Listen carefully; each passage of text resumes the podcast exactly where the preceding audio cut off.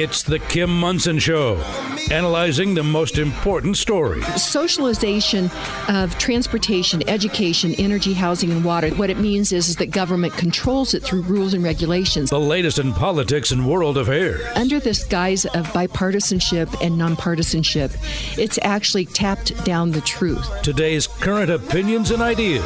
On an equal field in the battle of ideas, mistruths or misconceptions, and it is getting us into a world of hurt. Is it freedom or is it force? Let's have a conversation. Indeed. Let's have a conversation and welcome to the Kim Monson Show. Thank you so much for joining us. You're each treasured, valued, you have purpose. Today, strive for excellence. Take care of your heart, your soul, your mind, and your body. My friends, you were made for this moment. We were made for this moment.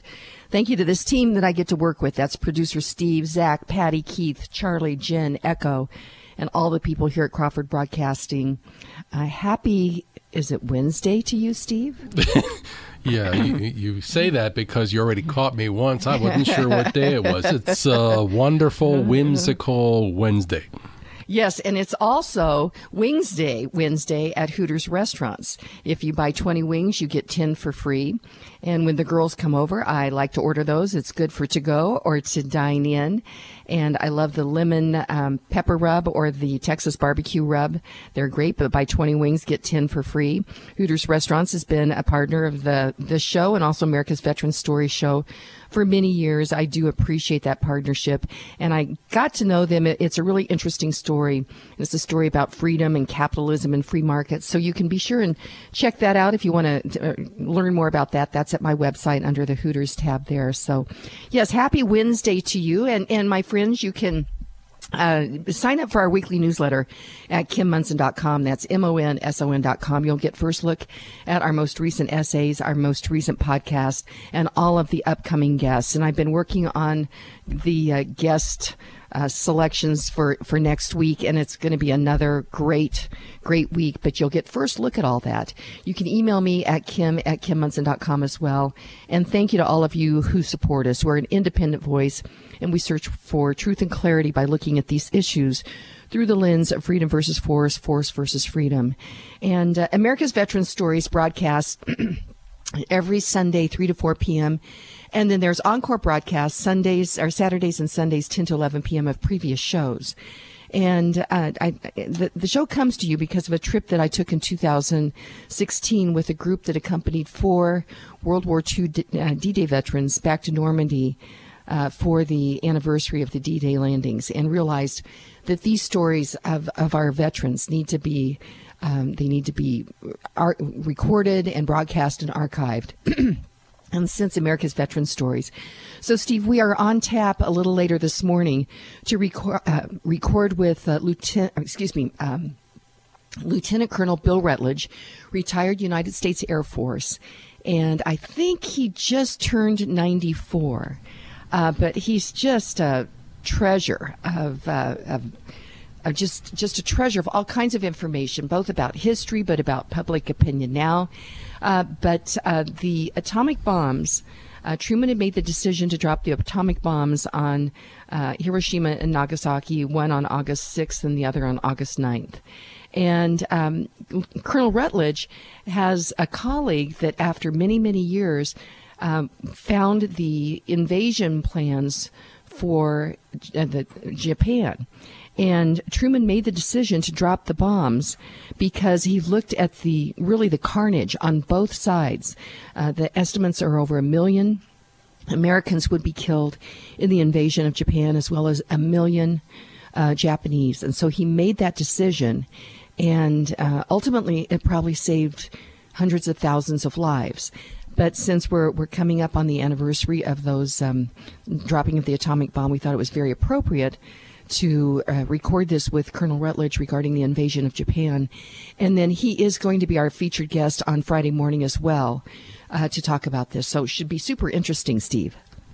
Well, yeah, it needs to be said. Rutledge is as sharp as a tack, and uh, like you said, he he's very uh, acute uh, in in his assessment of things, either in, from a historical perspective or even what's going on right here and now.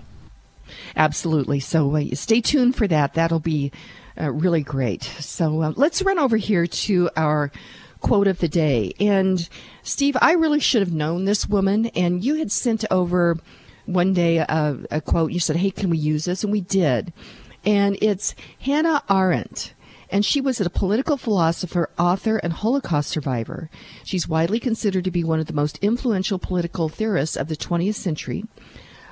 Arendt was born in Linden, which later became a district of Hanover in 1906 to a Jewish family. And so that was a province of Hanover, the Kingdom of Prussia in the German Empire. Yeah. You know what? And I, I erased her born date. Uh, we'll have to get that. But she died in 1975 and again was a Holocaust survivor. And she said this Evil thrives on apathy and cannot exist without it.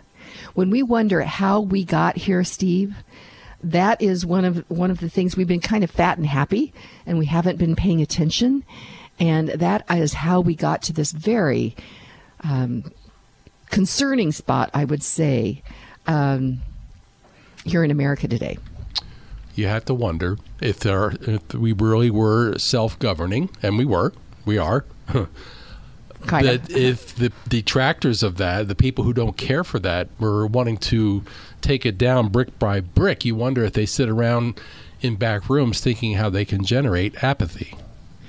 Uh, well, and I think that there's with with all the information coming at people, it's confusing, it's um, you know kind of chaotic, and that is the way those that want to take control uh, do that. And so I just found this. she was born in 1906 and she died in 1975. And um, so that's why we do this show is to try to get through all of the stuff that, that's being thrown at people. We get experts on here.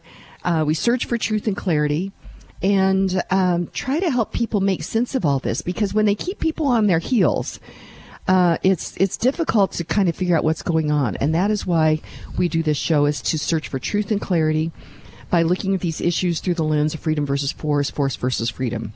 And I know we drill it every day, but it's so important that we understand it's not compassionate to take other people's stuff. And of course, government uses taxation, they use fees, they use public policy, and uh, it's just kind of legalized theft. Now, we agree that there is some kind of taxation that's necessary for those limited things that government is supposed to do. But beyond that, it's theft. So it's never compassionate to take other people's rights, property, freedom, livelihood, or opportunity, or their lives via force. And it could be with a weapon, but it could be policy, unpredictable and excessive taxation, fear, coercion, government induced inflation, or the World Economic Forum Davos globalist elites agenda. And speaking of um, excessive taxation, unpredictable and excessive taxation, I was talking a friend, to a friend of mine who was talking to a friend friend of ours, a mutual friend. That said that they just got their new uh, mortgage uh, uh, payment schedule for the next year, and it's gone up over two hundred dollars per month because of additional taxes and um, I, think maybe insurance rates have gone up. I mean, now let's think about that, Steve. When when Karen Levine and I and Lauren Levy and I talk about property rights and home ownership. And then the World, Economic Forum says in 2030 you will own nothing and be happy about it. You won't be happy about it. But I, I've realized one of the ways that this is going to occur is they could possibly start to tax people out of their homes. So that's why when we do our voters guide for this November, we will be saying no to all new taxes because I think government has enough. And this is, it's just incremental. They're like the school tax here, fire and tax district here. And ultimately, you put all that together, and it could make it very difficult for people to continue to, to make their payments. I mean, that's a pretty significant increase, Steve. Well, can we take a look at one of the things that's that's on our docket here to talk about? You want to talk about how insidious, you know, the government programs could be. Here's the, you know, was just just went through Congress the Inflation Reduction Act. Now, what could Right. what could be more appealing? Oh yeah, we need to you know reduce inflation, but look at what what's inside of it is tax increase. Well, it is. And you sent this over, and this was, uh, I guess, tweeted out by Michael Strain.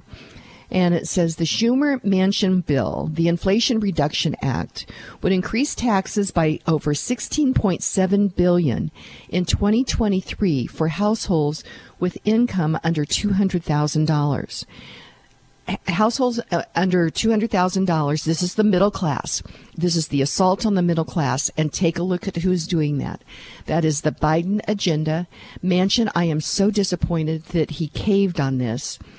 But, uh, and I actually was a, a little, had a knot in my stomach all day yesterday, Steve, after our conversation with Phil Kerpen, with the American, uh, president of American Commitment uh, and he's right there in Washington D.C. And we we talked about what was in this inflation reduction bill. He said it's actually an in- income reduction bill. But let's first of all figure out why do we have this inflation? We didn't have inflation before Biden. Uh, well, we didn't have this kind of inflation before Biden took office, Steve. First thing he does, he shuts down the Keystone XL pipeline, which increases um, energy costs significantly. So energy costs are big inputs in uh, transporting our goods across the United States. Uh, big input for raising our crops, raising our uh, our livestock. So all that stuff is going to go up, and so it's important to connect the dot. It goes right back to the Biden policies. Of course, they're really the Obama policies. And so they created this problem now they say they're going to pass legislation, quote unquote, to fix it. And in it is all these taxes for the middle class. And then Phil, uh, and well, Patty had found the um, headline on it, but this bill doubles the number of IRS agents. So they will be going after all of these people in the middle class who can't lawyer up and and uh, it takes so much time from their businesses to have to to to prove that they paid the taxes that they're supposed to. And then, then we saw the other headline that the IRS has been buying firearms and ammunition. I mean, that's pretty scary, Steve. Again, I have no argument for that. You, you just what's what's in store if this isn't checked sooner, you know, sooner rather than later. What is in store? Yeah, and so, um, and but you know, we're we're kind of focusing on Manchin because he's been the one Democrat senator, he and uh, Kyrsten Sinema from um, Arizona, that have stood in the way of the Biden Obama agenda, and it looks like Manchin caved. But what about all those other senators over there on the Democrat side, my friends? They need to be voted out of office and and we need to be uh, electing Republicans who will stand for lower government, stand for Republican principles. And um, so the, this election is very, very important, Steve. And with that, I think probably you're getting Erik Aadland on the line. We'll be talking with him in just a moment. And he's running for Congress here in CD7. You're so astute. And, How'd you know that that's what I was uh, doing? You know, because Erik is here. Well, hey, and go ahead. Well, let's mention that one little tidbit Oh, there's that darn mic thing again.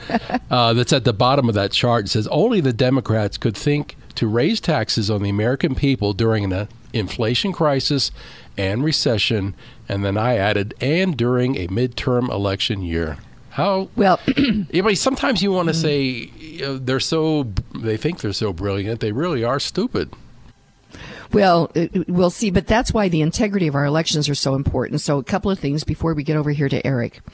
Uh, and one of those is we had uh, Tina Peters on yesterday, and as many of you know, she raised the money to get a recount, a hand recount of uh, the primary election for her primary election here in Colorado as well. There's as there's um, seven candidates in El Paso County that have asked and raised money for a hand recount, and then we had Greg Lopez on last week uh, regarding he has has found abnormalities in the risk limited audits that are supposed to assure that we have uh, free, fair, honest, and transparent elections. So we must we must make sure that we have uh, elections that are are free, fair, honest, and transparent.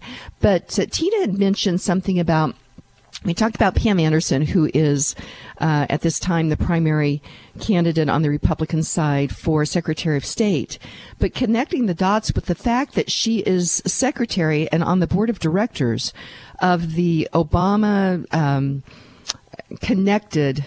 Uh, um, and, many of the people on the board of the, the five member board are Obama operatives. I guess I should just say it like that and they um, have this nonprofit Center for Tech and Civic Life, which that was the the organization got that got the lion's share of the Zuckerberg money that affected many of very well um, allegedly affected many of the elections in some of these key areas and moved these those votes um, to Biden.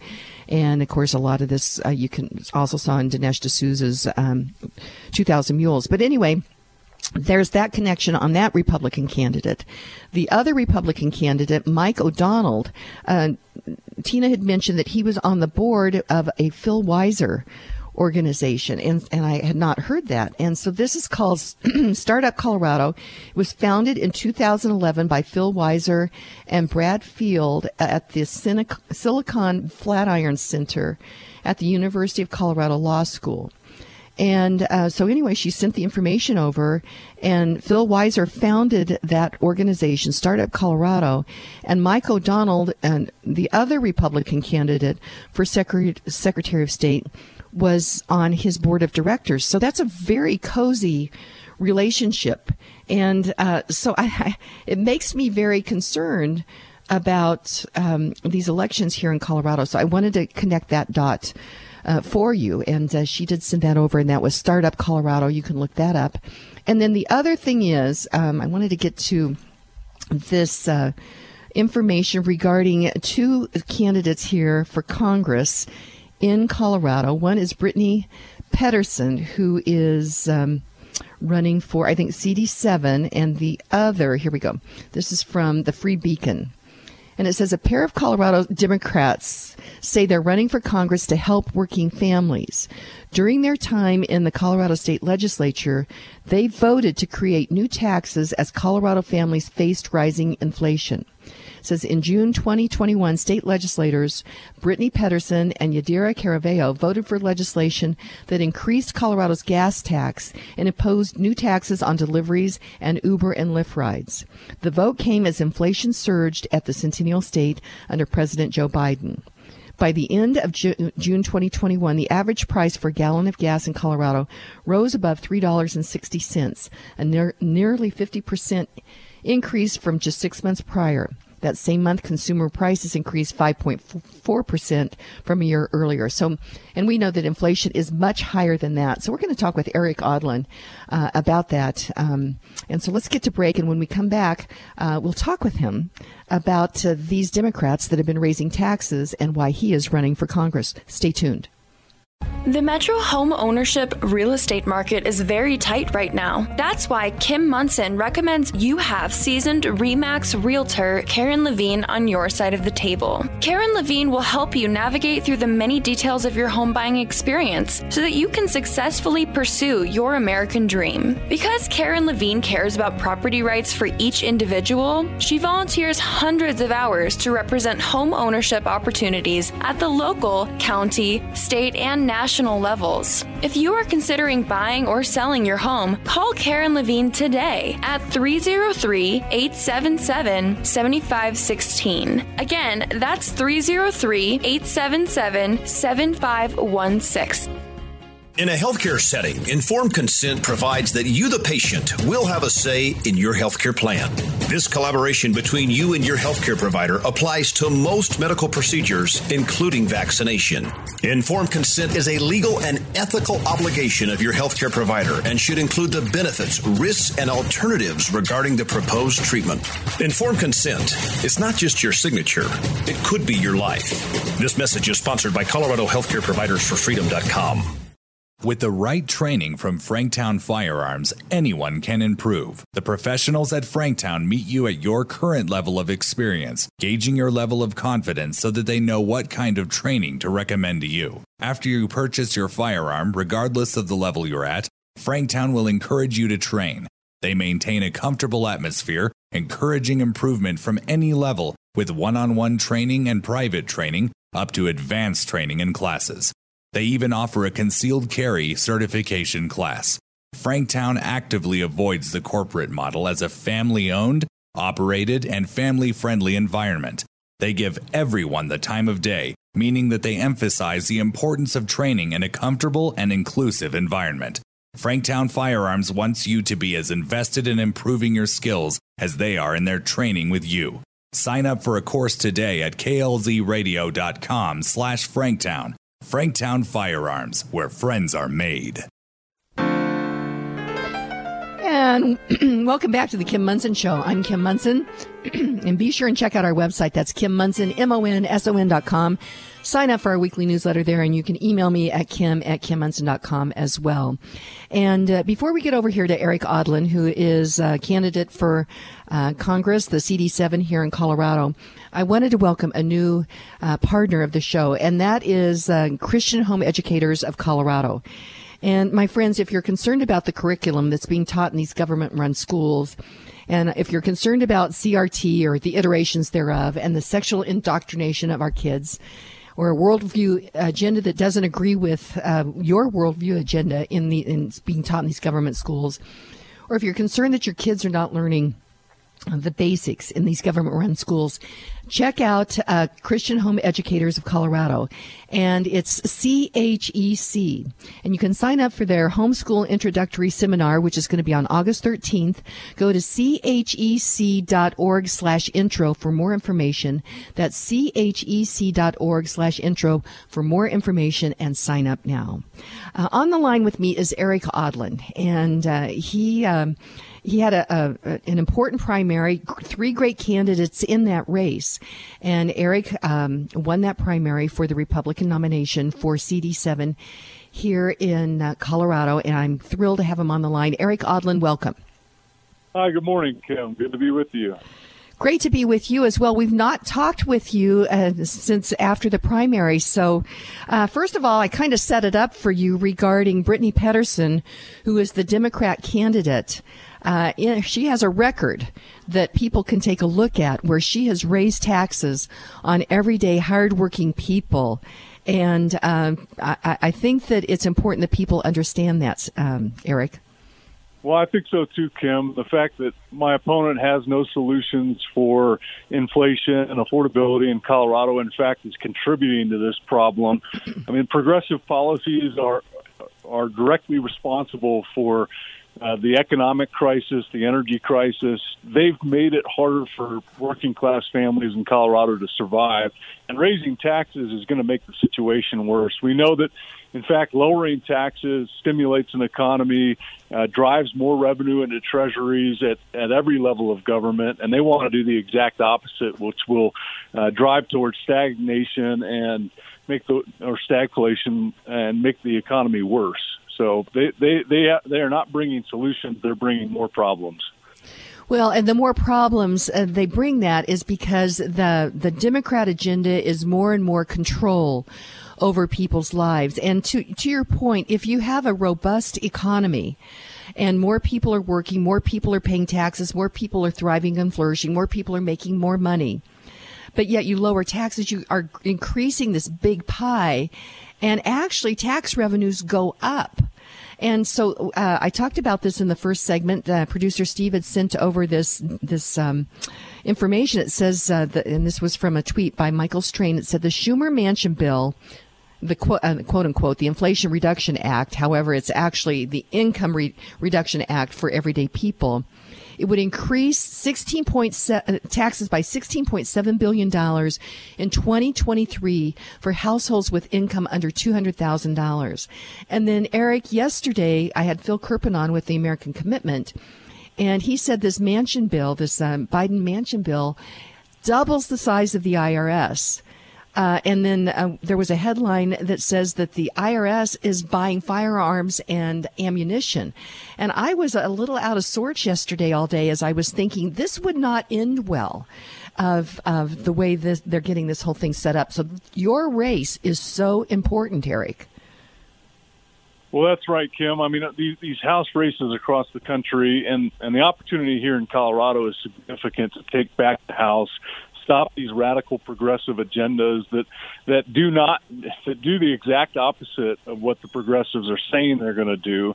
We've got to take control of the House. We've now closed the gap uh, within two points. A poll was released yesterday, and a very winnable seat uh, here in Colorado. But we, we've got to stop this madness, and there's not a moment to lose. There is not, not a moment to lose. And uh, so you said that the race was in within two points with this latest poll, which I think is so important, uh, particularly here in Colorado, because. Um, you know, I know you've got the radical activists that would support Pettersen, you know, bigger government, and because they think that they're going to, to be part of that bigger and bigger government. But you take the big, broad rest of the swath, and that would be, I think, 70 to 75% of Coloradans, no ma- matter whether or not they're a Democrat, Libertarian, unaffiliated, Republican, conservative. That big, broad swath would like to, to have more control over their lives instead of government. And so I know that that's why you're out there, you're running, and you're trying to get that message to these folks. How can people get more information about you, Erik Aadland? Kim, the best place to start is my website, aadlandforcolorado.com. My name's A-A-D-L-A-N-D, so F-O-R Colorado.com.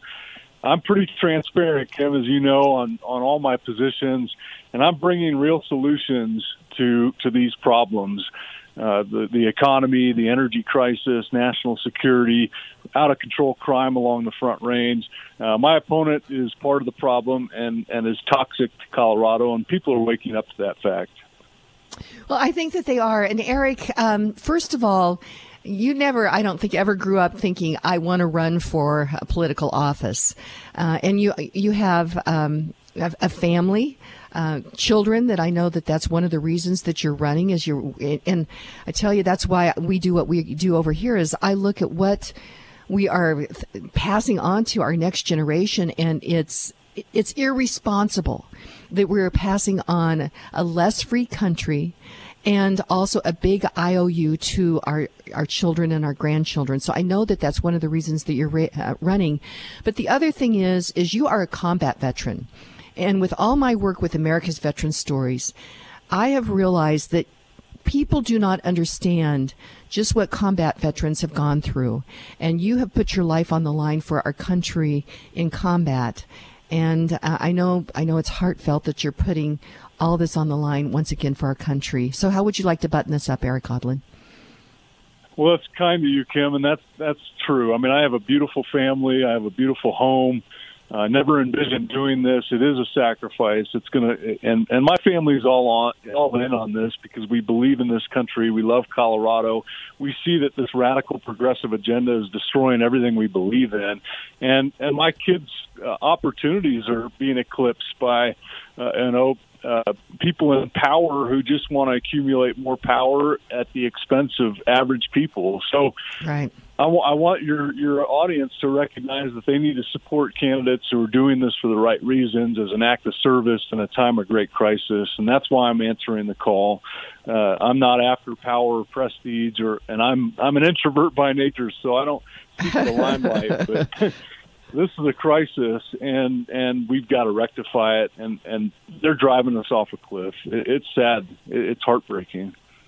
It, it really is. But I am so encouraged. So many fine people are stepping forward to run for office, not politicians and not bureaucrats, but everyday people. And our country was founded by merchants and farmers and businessmen who put it all on the line for to uh, to secure liberty for themselves and for our children, our posterity. So, Erik Aadland, thank you so much. Once again, what is your website? How can people get more information? Start with uh, aadlandforcolorado.com, A-A-D-L-A-N-D-F-O-R, colorado.com. We need more volunteers. We've got to raise $2 million in the next two months, so we need need support, and if we get it, we win this race, and we'll do the right thing for Colorado and this country. Erik Aadland, thank you so much, and I know that we'll talk again soon. Thank you. Thank you so much, Kim. Pleasure to be with you. Great to have you. And we're going to go to break. When we come back, we'll be talking with Lawrence Reed, and he is the president emeritus of the Foundation for Economic Education. And uh, he's written, actually, I wanted to talk with him initially about the piece that he'd written on the uh, the young man who had uh, stopped, who had shot the shooter up at that mall in Indiana. And there was this controversy on whether or not this young man was a good Samaritan. Uh, since then, uh, Lawrence has uh, written a couple of other pieces that I think are important. So I hope that we can get through all three of those. So we're going to go to break. When we come back, we'll be talking with Lawrence Reed with the Foundation for Economic Education. Inflation is rocking our boats, especially for individuals on fixed incomes. If you are 62 years or older, mortgage specialist with Polygon Financial Group, Lauren Levy, can help you navigate this inflation squeeze with a reverse mortgage. Additionally, if you are considering buying a new home, refinancing your existing home, or consolidating high interest debt, it's not too late to lock in an interest rate before interest rates increase again. Don't wait. Kim Monson recommends you call Lauren Levy today at 303 880 8881 for a no cost consultation. That's Lauren Levy at 303 880 8881.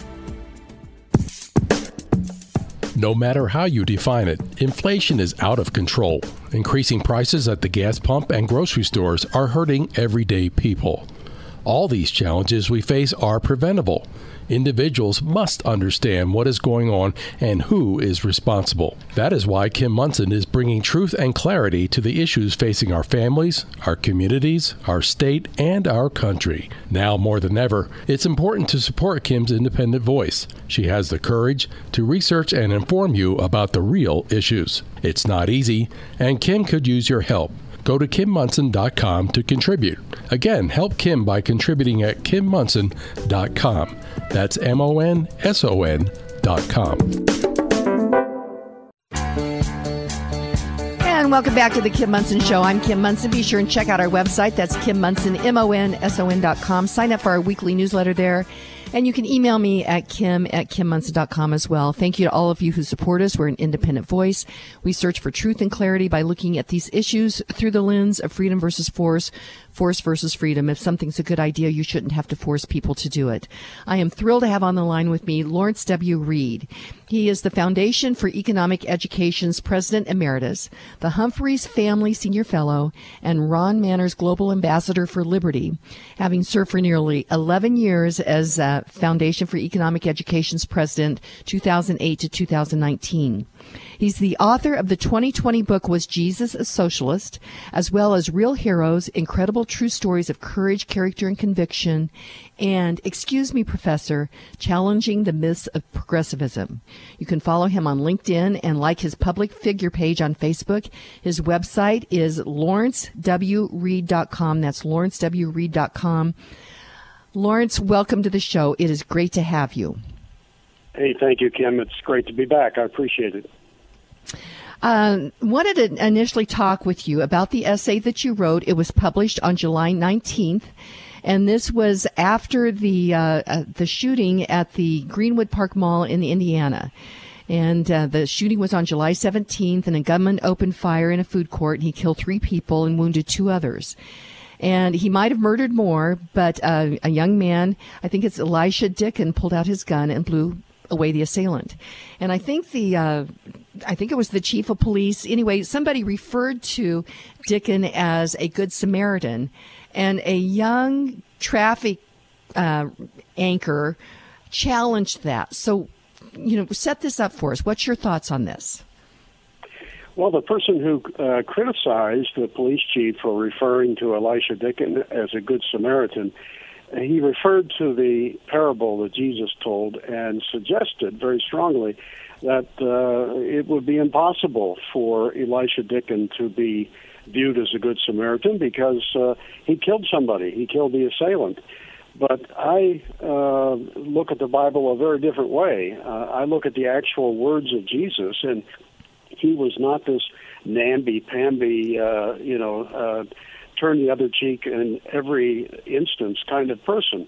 Um, the night of the Last Supper, uh, Jesus told his uh, disciples, if you don't have a, a, a sword, sell your cloak and get one.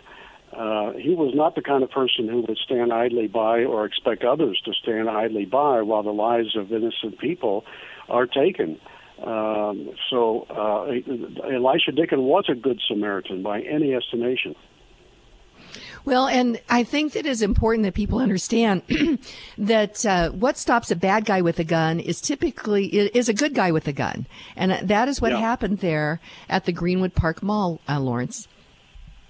That's right, and you know, some people said, "Well, what about the passage in the Bible, uh, which uh, in which Jesus says, uh, turn the other cheek?" And you have to look at that in terms of its uh, actual context. What was the instance uh, that prompted that remark?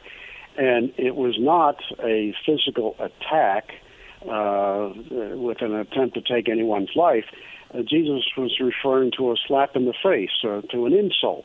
And basically, he was saying by turning turn the other cheek, he was saying, don't escalate a situation. Well, Elisjsha Dicken did not escalate the situation in Greenwood, Indiana. He dramatically de escalated it because the shooter, who had just uh, shot at least three people, was about to continue and maybe shoot another dozen or more. And uh, that didn't happen because Elisjsha Dicken acted decisively and he acted legally. Uh, he had uh, uh, every right as a constitutional carry uh, gun owner uh, to do what he did. Well, and uh, at the end of the essay, you had um, referred to John fifteen thirteen, and it's powerful. It's greater love has no one. Well, you said here, if Elisjsha Dicken had been killed, the rest of us could at least take comfort in the words of Jesus, as quoted in John fifteen thirteen and that is greater love has no one than this to lay down one's life for one's friends. And as I was reading that in your essay, it, it kind of took my breath away, Lawrence. Yeah, it's a very powerful passage. And keep in mind, when Elisjsha Dicken pulled out his gun, which he didn't have to do, by the way, he could have just uh, uh, ran away or hid or just ignored the situation and uh, uh, just tried to escape uh, himself. Uh, but instead, he put himself in the line of fire by pulling his gun. And for all he knew, uh, the shooter could have hit him before Elisjsha hit the shooter. Uh, so he was putting his life on the line. Fortunately, he didn't lose it. But I love that passage from Jesus himself, John 15, 13. Greater love has no one than this, to lay down one's life for one's friends. That's pretty powerful stuff, and that's exactly what Elisjsha Dicken did. Well, and uh, and it, it's so important to understand that. But with this local reporter, uh, I looked at the the tweet that he had sent out, and he'd gotten a lot of mileage on it. And I responded to the tweet, and I said, I appreciate. Uh, and and again, he was the one that he was uh, taking issue that Elisjsha Dicken was a good Samaritan because Elijah Dicken killed the shooter, killed someone. And I said, I appreciate the fact that you value life, but I said, I would like to know where you stand on abortion. Now, I never heard from him, to my knowledge, if I did. Mm-hmm. But I, I, I, thought that that was important because he was a young kid. He's just pretty recently out of college, gone through, you know, prob- probably broadcasting. I think it was, you know, broadcasting degree or whatever at, at uh, his. Um, at his uh, university, and I, I thought it was just important that he, to try to have him connect that dot. What's your thoughts on that, Lawrence? Well, it would have been interesting had he responded. Uh, uh, I don't know uh, anything further than you do, Kim, about what his view on that is, but uh, if he were consistent, uh, he would defend life, innocent life, uh, at any stage. Uh, certainly, Jesus Jesus did, and um, yeah, I, I wish he had responded. It would be interesting to know if he's consistent. Yes. Okay. Uh, so that yes, that was my question. Anything else that you want to talk about with this essay? I think we pretty well have have um, you know I, I made the case. I would recommend that people go and read this though. And where can they find this, Lawrence? Uh, they can find this at uh, probably the easiest way would go would be to go to my website lawrencewreed.com and then click on the blog section and just scroll down a few, uh, and you'll see it uh, rather quickly. Very good. So, Lawrence, I'd like to go to break early so that we can uh, um, start on one of these other essays that you've written. And this is the one that uh, was published just recently on uh, July 28th. You said the two monsters of the French Revolution who were consumed by power and lost their heads on the same day. And I found this absolutely fascinating. So, we're talking with Lawrence Reed. He is the president emeritus of the Foundation for Economic Education. And before we go to break, the nonprofit that I've adopted is the USMC Memorial Foundation. Uh, they are raising money to remodel the Marine Mem- Memorial that is out at 6th and Colfax. It was uh, dedicated in 1977, so it's time for a remodel. Paula Sarles and her team, and Paula is a Vietnam era Marine veteran. She's a Gold Star wife, and this is a very special place for her and her husband. And uh, so she and her team are raising money to remodel it. And you can help by going to usmcmemorialfoundation.org. You can donate there. You can actually buy a brick for one of the walkways. Uh, and it can, or so you can honor your your military service or your loved one's military service, and it'll have uh, the name and um, time of service and branch of service. So go to usmcmemorialfoundation.org. That's usmcmemorialfoundation.org. We'll be right back with Lawrence Reed. Three Points Financial is a fiduciary financial planning company focused on helping individuals and families. Mary Alpers and Steve Cruz at Three Points Financial specialize in investment strategies, tax planning and preparation, and retirement planning with no product sales or commissions. Tax laws have changed and will continue to change. Inflation is real. Three Points Financial helps you maneuver through these changes to achieve your financial success. For clarity and a solid, relevant financial and investment plan while working with a company that puts your interests at the forefront, schedule a no obligation initial consultation at threepointsfinancial.com. That's threepointsfinancial.com. You'd like to get in touch with one of the sponsors of The Kim Monson Show, but you can't remember their phone contact or website information. Find a full list of advertising partners on Kim's website, kimmonson.com. That's Kim, M O N S O N dot com. And welcome back to the Kim Monson Show. I'm Kim Monson. Be sure and check out our website. That's Kim Monson, M-O-N-S-O-N dot com. Sign up for our weekly newsletter there, and you can email me at kim at kimmonson.com. Thank you to all of you who support us. We're an independent voice, and we search for truth and clarity by looking at these issues through the lens of freedom versus force, force versus freedom. If something's a good idea, you should not have to force people to do it. Uh, thrilled to have on the line with me Lawrence Reed. He is the president emeritus of the Foundation for Economic Education. We're talking about some of his recent essays, and one that was published on July 28th was The Two Monsters of the French Revolution Who Were Consumed by Power and Lost Their Heads on the Same Day. Uh, so tell us about this, uh, Lawrence. This is a fascinating story, Kim, about two guys who were uh, close friends and allies and young men too. Uh, one was in his mid 20s, the other was in his uh, mid 30s. Their names were Louis Antoine de Saint Just and Maximilien Robespierre. The latter is probably much better known uh, in America than the first. But together, these two guys uh, engineered the terror of the French Revolution. And that was uh, about a year of some of the most violent uh, episodes uh, of the entire French Revolution. Uh, Robespierre was on the Committee of Public Safety, uh, this super powerful agency of government that uh, condemned so many people, and he would transmit the judgments of the committee to the younger guy, uh, Saint Just. And Saint Just would supervise the arrests and the confiscation of property, often no trials for the accused, and then the executions by guillotine. And uh, the rivers of blood just flowed in the streets of Paris, especially during the um, last six weeks uh, in the middle of 1794, before both men uh, were devoured by the own, their own revolution. I find that so interesting, and, and Lawrence, um, you know, this was right around the same time. There was the American Revolution, and there was the French Revolution, and the results were very different with the American Revolution and the French Revolution. So, explain the difference of the two to our listeners. Okay. Both revolutions started out uh, in defense of individual liberty and for lim- in favor of limited, responsible government.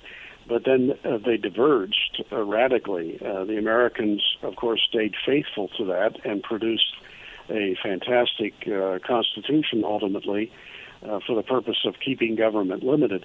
But in France, uh, the early uh, uh, movement for liberty took a terrible turn when the more radical uh, people came to power. They were people of the left who decided to expunge from society any vestige of the old regime and its values to the point of uh, of killing people uh, by the thousands, uh, hundreds of thousands, ultimately, in order to maintain uh, the, the safety of the revolution. So, yeah, uh, they took two different directions, but the American Revolution obviously was by far uh, the more successful one. Well, and as you were talking about death by guillotine, guillotine, I guess that's how you say it. Um, first of all, you said that they both started out as individual rights. And of course, the Constitution was put in place. Well, we have the Declaration of Independence with this beautiful vision that all men are created equal because they're created in the image of God, but all men are created equal with these rights of, uh, from God of life, liberty, and pursuit of happiness. And the Constitution is put in place to, to make government limited so that these rights can be realized by each and every individual. And so you have that, and you wonder what hap- could happen when when you when you have this government, and that was radical in the history of of mankind. That is a radical idea, and what you have is everyday people thriving and flourishing and prospering. And we see yeah. that right now. I, I hope that we're not on the fumes of freedom right now, Lawrence, because um, I think we've been apathetic. We haven't really protected this. We've let government get uh, way too big. And but what we have with that idea is everyday people flourishing, which I, I just think is remarkable. That's right. Uh, for decades after the American Revolution, Americans, for the most part, remained faithful uh, to its promise and uh, did not take on the uh, the violent tone uh, that the French Revolution did in France, uh, you had people coming to power who uh, were completely uh, smitten by the possession of power. And part of my essay was to drive home the point that power is unbelievably corruptive. Uh, these two men we've talked about, uh, Robespierre and Saint Just, if you had met them just a few years before the French Revolution on the streets of Paris, you would have had a pleasant conversation. You would have found them to be conversational and uh, articulate, up and comers, friendly, uh, friendly people. Uh, you would never have assumed what they were capable of once uh, they accumulated power. In the, in the case of Saint Just, uh, his transformation was uh, incredibly disturbing and and and very uh, rapid. He was described as freewheeling and passionate a few years before the revolution, but then almost overnight, with power, he became tyrannical, pitiless, an ice cold ideologist, uh, inaccessible as stone to all the warm passions, as one historian said. Uh, he was singularly focused on remaking society as he think, thought it should be, and uh, was prepared to use any degree of violence to achieve it. Uh, and again, uh, and he did. And so there's just three things I wanted to, to highlight regarding this particular essay. First of all, they were they had the Committee of Public Safety, and it's just like now we hear the term uh, the Inflation Reduction Act, which is actually uh, an income reduction act, and it, so it's the opposite of what they say. So they had the Committee of Public Safety, and they're killing people left and right. So I find that that. That's pretty hip- hypocritical. But, but then once again, the difference between the Americans and the French in our Constitution, they wanted to make sure that there was due process before people, you know, if people were accused of something, that there was due process and that there was no cruel and unusual punishment.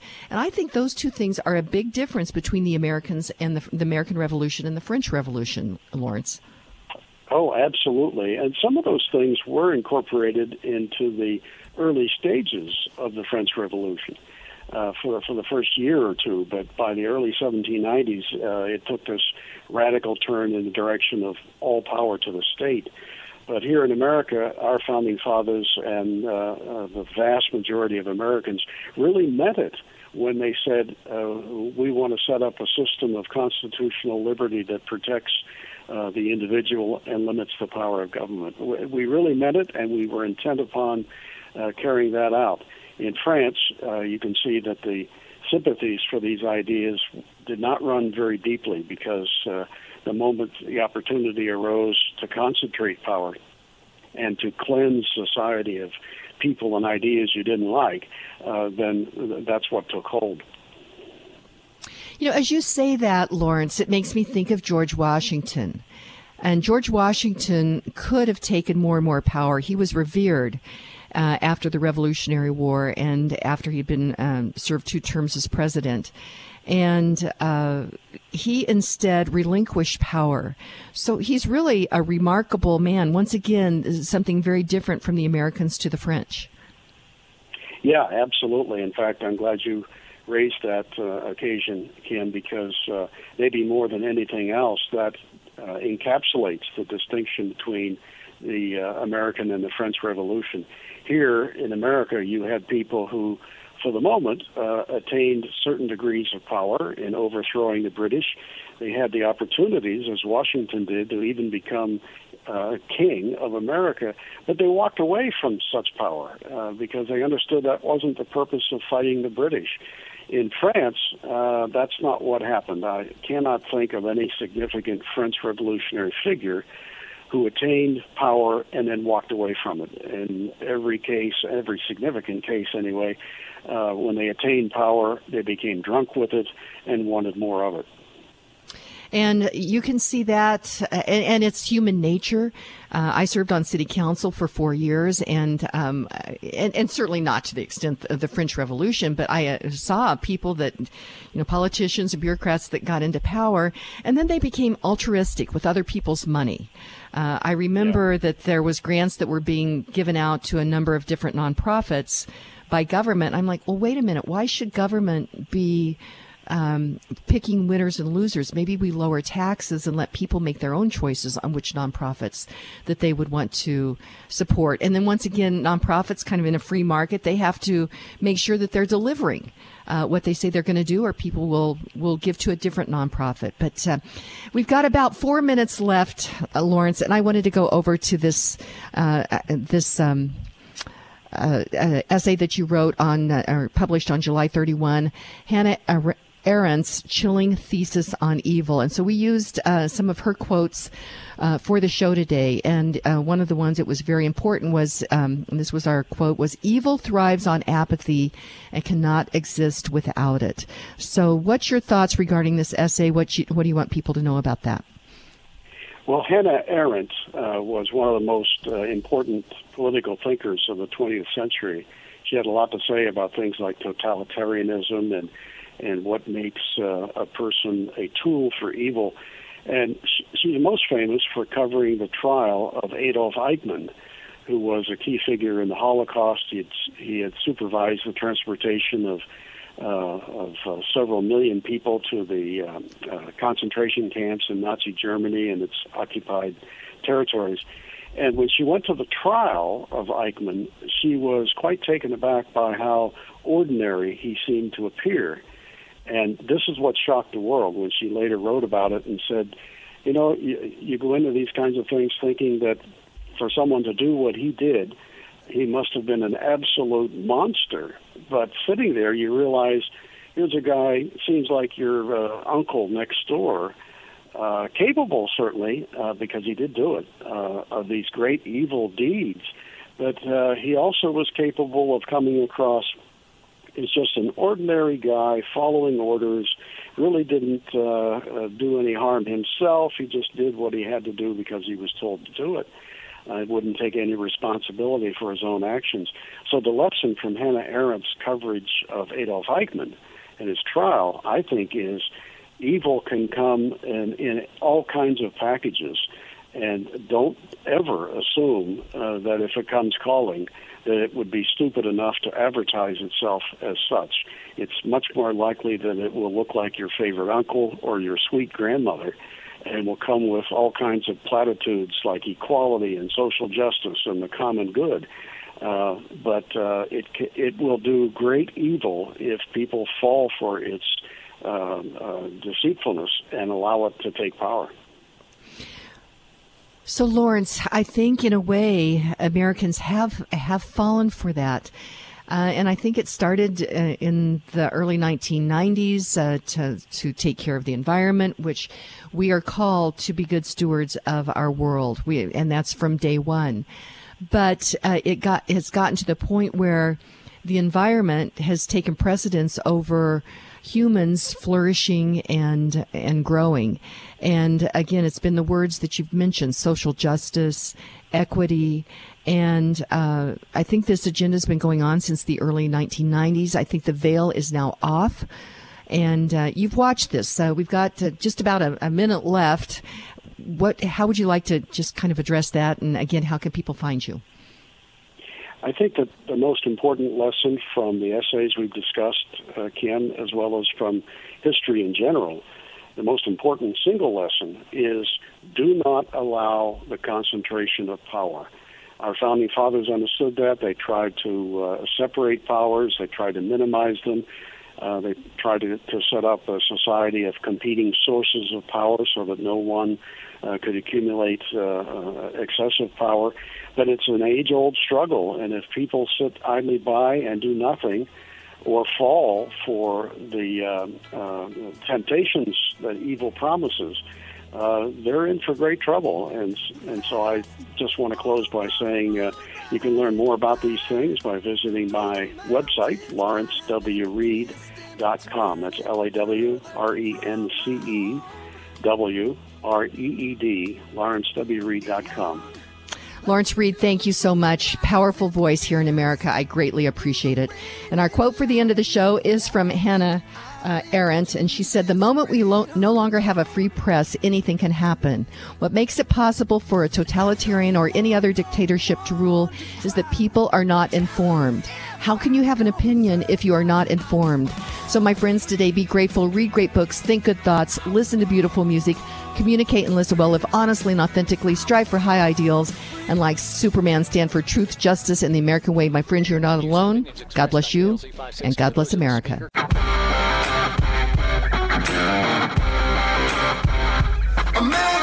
It's the Kim Monson Show, analyzing the most important story. Out here in Colorado, we had a sex education bill that was passed. It was signed by the governor and put into law. I just can't believe what is happening to uh, public education. The latest in politics and world affairs. We are now using policy that if you don't affirm something, that they use policy then to take away your businesses. Today's current opinions and ideas. Kids are just being bombarded with darkness. Is it freedom or is it force? Let's have a conversation. You know, we need to get back to letting our kids be kids. Uh oh, guess what day it is? Guess what day it is? Leslie, guess what today is?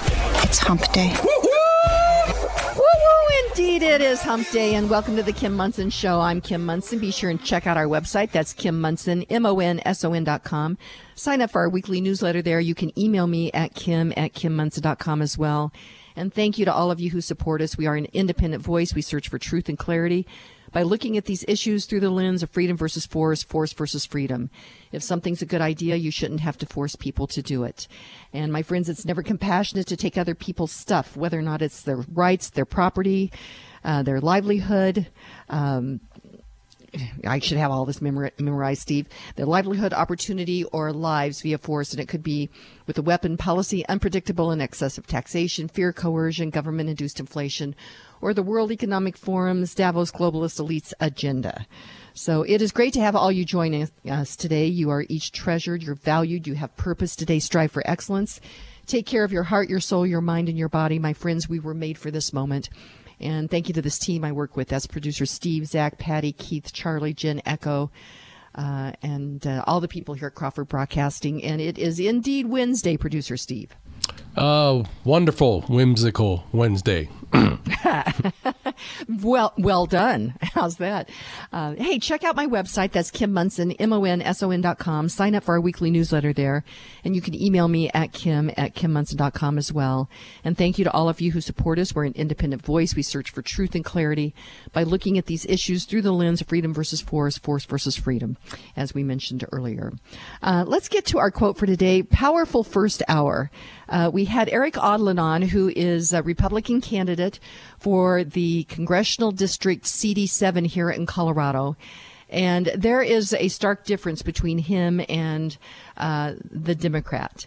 And the Democrat has a record, uh, served in the state house, and the record is higher taxes, more control over your lives.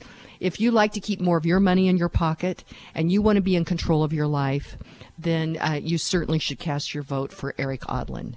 And then Lawrence Reed, who is president emeritus of the Foundation for Economic Education, uh, we talked about three of his recent essays, and again, the conversation was pure gold, Steve. And it was, yes. Yes, Sorry, I yes, got yes. the incoming oh, oh, calls. I, and I know who that is. That is Lauren Levy uh, with the Polygon Financial Group, and we'll get him on. And uh, I actually am broadcasting on the road. I have this great rig that will take me directly into the studio board. Uh, but with that, that means I don't have the visual with uh, with uh, um, Steve, and so that's why we have a little bit of that discombobulation. So just wanted to explain that. But again, it's remarkable. Yeah, we really uh, do know we- what we're doing, right? Yeah, well, we we do, we definitely do. But hey, let me get over to the quote for today from Hannah Arendt, and I, I selected this because um, Lawrence Reed had actually written a uh, an essay on that, and this was her quote for today. And she was a political philosopher, author, and Holocaust. Holocaust survivor. She's widely considered to be one of the most influential political theorists of the 20th century. She was born in the German Empire in Prussia. She was born in 1906. She died in 1975. And she said this evil thrives on apathy and cannot exist without it. So, my friends, that's why we do this show. That's why we do America's Veteran Story Show, so that you, we understand our history, but so that you can understand what's going on out there and not be apathetic and engage with your friends, your family, your colleagues about these important ideas. And the show comes to you because of the all of you who support us, but I have these amazing partners and I can highly recommend endorse each and every one of them. And one of those partners is Lawrence Levy. He is a mortgage specialist with Polygon Financial Group. He is a sponsor of both the Kim Monson Show and America's Veteran Stories, so I thank him for that. But he works with a number of different companies, and so he's got all different kinds of options on whether or not you are looking to buy a new home, uh, refinance, do a reverse mortgage.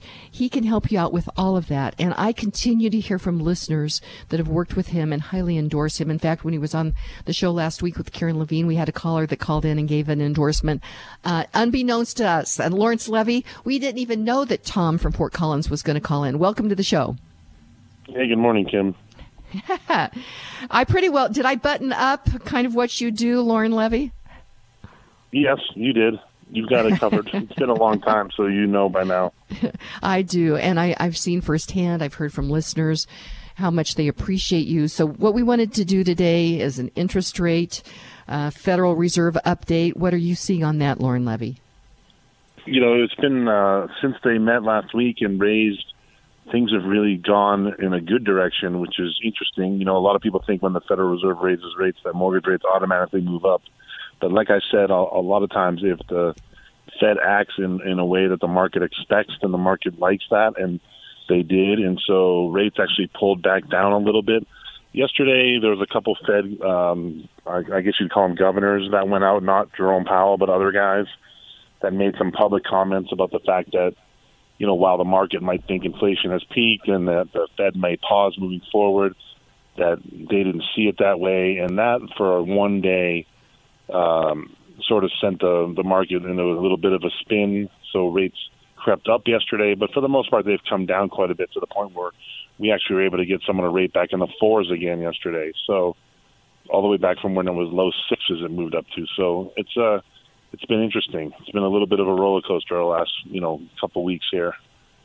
Okay, so tell me, let's say somebody wants to buy a home. There's more inventory out there, and I think Mhm. that appraisal gap has has um, maybe it's not disappeared, but it's gone away or, or been reduced significantly. So let's say you've got a rate out there in the fours right now. Could somebody lock that in? Absolutely. You can, uh, you know, in the past we had to have someone have an address on a home that they that they found that they were under contract on before we could lock. But now we can do things called lock and shop, where someone can lock in a rate while they're looking, and as long as they can find a home in that period of time that we're looking, uh, that we're locked for, then they can maintain that rate. And so now, with the competition maybe being a little bit less, maybe not 20 offers on a home, and maybe not having to deal with an appraisal gap like you said. Hopefully, you know, if you're only competing against yourself or maybe one other offer, that there's an opportunity now for buyers to buy and secure those rates and get it done in a timely fashion. So the answer is yes. Does it cost people to lock in a rate? Um, so let's say that they go out there. I guess how long can you lock it in for? Does it cost anything? And then So- what if they don't find the home they want? If they don't find the home that they want, that's the risk. You know, they would the lock would expire and they'd have to do it again at the going rate at the time. But um, you can lock for up to 60 days, sometimes 90 without any fees. Um, there's lenders that'll let you lock for 150 days, but you have to pay a fee up front that they credit back to you, and you know towards your closing costs later. Um, so you don't lose the money as long as you close. But there's a lot of protections built in there, so it's always good when you're going to start this search or wherever you're at to give us a call, and we can help guide you through it and just figure out what's the best scenario for you. And I know the best way for people to reach you is via phone, correct? So what's your phone number? 303 880 8881. Okay, Lauren, I'm going to ask you, what's your final thought for this call? It's kind of an inside joke from all of us. Yeah, and we'll see how many people understand it. But I like that quote. I, I was at dinner last night and uh, talking to some friends of mine, and, and we had that conversation about apathy. We have some other friends of ours who were like, seems like they don't ever necessarily turn on the TV or read things and just kind of go with the flow. And we're like, how do they do that? You know, it's exactly what that quote of the day was just talking about, just apathy if you don't pay attention to what's going on. And it's funny, I was just having that conversation last night with somebody. So it's you- out there Lauren- for sure. it is, but do you think more and more people are paying attention? I don't know. In my circle, that you know, I can only speak to my circle, right? I don't know enough. It's like fifty-fifty. It seems like there's a lot that are, but then there's there's a bunch that just don't. You know, so I don't know if there's more or less. I think it's probably the same. The people that are always into it are into it, and the ones that don't still don't. You know, I well, don't know. and the the problem is, is those that say that, hey, I'm not into politics. I think they're starting. I, I mean, at least they're feeling that politics is into them. So that's why we do this show, and I, I thank you for your your sponsorship of both of these shows. Uh, and it's been a long time. I mean, we've worked together for a lot of years, and I know that you've helped a lot of my listeners and a lot of people over the years. So again, that's Lauren Levy with Polygon Financial Group. Uh, we'll talk to you again next week, and um, again, just have a great day. Okay, you too, Kim. Thank you so much. Okay. That's Lauren Levy, Polygon Financial Group, 303-880-8881, 303-880-8881. And uh, before we go to break, I wanted to mention a new sponsor, and that is the Christian Home Educators of Colorado. Uh, CHEC, check. And uh, if you are concerned about the curriculum that's being taught in these government run schools, or you're concerned about CRT and sexual indoctrination of our kids in these government schools, or if you're concerned that your kids are not really learning the basics reading, writing, arithmetic, um, civics, history, um, critical thinking, all those things, then check out Check. That's C H E C. It's Christian Home Educators of Colorado. And they're going to have a homeschool introductory seminar on August 13th to answer all your questions. And you can get more information by going to chec.org slash intro. Again, that's chec.org slash intro. Uh, sign up now. Uh, it doesn't. Knowledge is power. It's good to know about this. You may think homeschooling might be daunting. Actually, uh, it's uh, it's something that more and more families are choosing. So again, check out check that's chec.org slash intro for more information. We're going to go to break. When we come back, we'll be talking with Derek Kinnison and he has been charged with seven violations. With um, he was in in Washington D.C. on January sixth, and so we want to talk with him about uh, that, what happened, what's going on with these charges. You won't want to miss it. So again, stay tuned. We'll be right back with Derek Kinnison. Three Points Financial is a fiduciary financial planning company focused on helping individuals and families. Mary Alpers and Steve Cruz at Three Points Financial specialize in investment strategies, tax planning and preparation, and retirement planning with no product sales or commissions. Tax laws have changed and will continue to change. Inflation is real.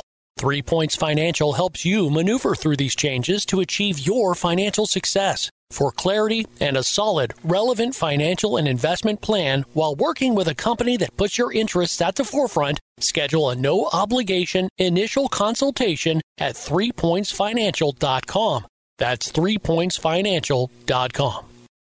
All of Kim's sponsors are an inclusive partnership with Kim and are not affiliated with or in partnership with KLZ or Crawford Broadcasting.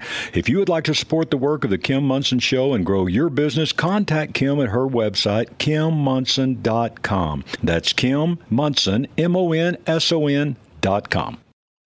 With the right training from Franktown Firearms, anyone can improve. The professionals at Franktown meet you at your current level of experience, gauging your level of confidence so that they know what kind of training to recommend to you. After you purchase your firearm, regardless of the level you're at, Franktown will encourage you to train. They maintain a comfortable atmosphere, encouraging improvement from any level with one on one training and private training up to advanced training and classes. They even offer a concealed carry certification class. Franktown actively avoids the corporate model as a family owned, operated, and family friendly environment. They give everyone the time of day, meaning that they emphasize the importance of training in a comfortable and inclusive environment. Franktown Firearms wants you to be as invested in improving your skills as they are in their training with you. Sign up for a course today at klzradio.com slash franktown Franktown Firearms, where friends are made. And welcome back to the Kim Monson Show. I'm Kim Monson. Be sure and check out our website. That's Kim Monson, M-O-N-S-O-N dot com. Sign up for our weekly newsletter there. You can email me at kim at kimmonson.com as well. And I thank all of you who support us. We're an independent voice. We search for truth and clarity by looking at these issues through the lens of freedom versus force, force versus freedom. If something's a good idea, you shouldn't have to force people to do it. And also, my friends, I would greatly appreciate it if you would, when you're uh, have business to do, if you would do business with my sponsors. I can highly endorse and recommend each and every one of them. And there's a, a list of my sponsors at kimmonson.com, so check that out. I, I'm really excited to have this next guest, Derek Kinnison. Uh, it was a husband, father, business owner, taxpayer, head of security at his church, and now in the crosshairs of the United States government for being in the wrong place at the wrong time. At 40 years old, Derek has been indicted by a federal grand jury and is facing 85 years in prison and extremely heavy fines.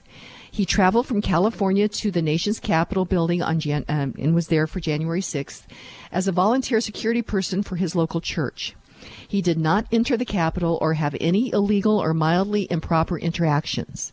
But on February 19th at 6:02 a.m., the FBI and SWAT teams broke his fences, ripped off his doors, the doors to his house, used flashbang grenades, robots, and pointed guns at his young daughter and him. The government hit squads proceeded to arrest Derek, who willingly and without resistance submitted to their authority. He's currently out on bond. He has lost his Second Amendment protections and his CCW, so his concealed carry permit. He's been hounded by reporters, doxxed online with his address, phone numbers, and family members' names. He's in the process of a legal battle and is committed to telling his story to as many as will listen and to let justice prevail. Derek Kinnison, this is rather breathtaking. Welcome to the show. Good morning, Kim. I appreciate you having me on. Thank you. Uh, so tell us, I, and you sent over to me. I, I had uh, have a copy of the indictment. Uh, they're charging you with seven violations. It's twenty pages long. Uh, and this was uh, the date received was June 9, 2021. So, first of all, I think it's important that our listeners understand with a grand jury that there is evidence that is presented by um, the side that is wanting to prosecute. But the person that's being um, prosecuted does not have uh, the opportunity to give their side of the story with a grand grand jury. Do I have that correct, Derek? Yeah, that is correct. I did want to just actually correct a couple things. So there's uh, there's multiple people on my indictment. So I'm not charged with every charge that's on that indictment. So I'm actually facing five charges. Oh, and okay. initially, I thought that initially I thought that it was um, uh, three felonies and two misdemeanors. But because one of those people on the indictment, whom I actually don't know, uh, that person was uh, carrying a pocket knife um, out in D.C. and because of that, everybody in the indictment has deadly weapons enhancements. So that that took the two misdemeanor charges of trespassing and disorderly conduct and made them felonies. So somebody had So a fa- Hmm. Okay, Yeah, well, so, let, so I'm I'm facing five felonies for it. okay. So what are you being charged with then, uh, Derek? Um, well, I I did travel with with some friends, so they're charging us with conspiracy for that, felony conspiracy, um, obstruction of Congress. I'm not sure how I can obstruct Congress from standing outside of a building, but I'm facing a felony for that. And then I'm charged with um, disorderly conduct, trespassing, and because I was in a, a, uh, a chat group of patriots who traveled from California to D.C., and then I left that chat group. Um, they're charging me with another felony of uh, destroying evidence from a grand jury investigation. Um, didn't delete pictures or videos or anything like that. I just left the chat group. So facing 20 year felony for that. Remarkable. Okay, so let's talk about January 6th. Uh, I had Josh Philipp on just recently, and on June, or excuse me, July 22nd, he released his documentary, and he's a senior investigative reporter with the Epoch Times as well as the host of Crossroads. And he did a documentary, The Real Story of January 6th. And so, my understanding, there were three different entrances where people went into the Capitol. And first of all, uh, you did not go into the Capitol. Is that correct? Yeah, that's that's completely correct. Um, I was outside. I was looking at open doors to the Capitol and standing next to a friend. He said, "What do you think?" I said, "I don't like it. It looks like a trap." He said, "I agree." And there we stood outside the Capitol. Um, didn't have any confrontations with police. Didn't break anything. Didn't litter. I mean, just stood outside the building, literally, and uh, you know had the choice, made the choice not to go in. Yet here I stand facing five felonies. Okay, so there were three different entrances and where people entered the building, and we've all seen the videos of uh, people basically being ushered in by the Capitol Police. They had their Trump flags, they had their Trump uh, hats on, and they were just peacefully entered. It looks like it really looks like. Um, you know, regular Americans are kind of, you know, tourists looking around and so very peaceful. And then, um, and I talked with a, a, a young millennial uh, this year on January 6th, or right after January 6th, and he said something that I thought was really important. He said, if in fact this was not, um, how, how can, it, it, it if you wanted to really think that this narrative that is being put forward by the mainstream media, by the January 6th committee, is true, look no further than what happened with the horned man, you know, the guy without the shirt and the horn, horn, you know, horn hat going Mhm. on. Jacob and he's Chansley, yes. Okay, he's going into the inner chambers. We've seen the picture of him sitting at that chair. Um, but he's being followed by one Capitol Hill police officer. If in fact they were serious about protecting the Capitol, there's no way that he would be walking in in front of a Capitol police officer to sit at that chair. And so that was that was a big aha for this young person. And I thought, how that that makes a lot of sense to me, Derek. What's your thoughts? Yeah, I mean, de- definitely. Uh, you know, I can't speak to what happened on on the inside. We were actually very late getting there. It wasn't even our plan to actually head to the Capitol. We stayed at the uh, at the Trump um, Ellipse rally until Trump was done speaking, and then kind of long after. You know, it was obviously January in D.C. I'm from California, so uh, it was super cold for us.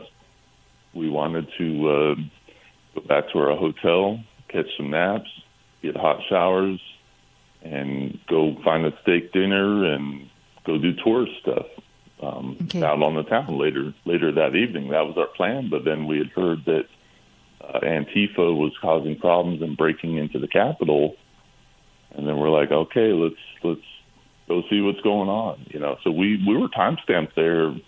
I think, you know, well after two o'clock, well after the initial breaches, well after Ashli Babbitt was shot.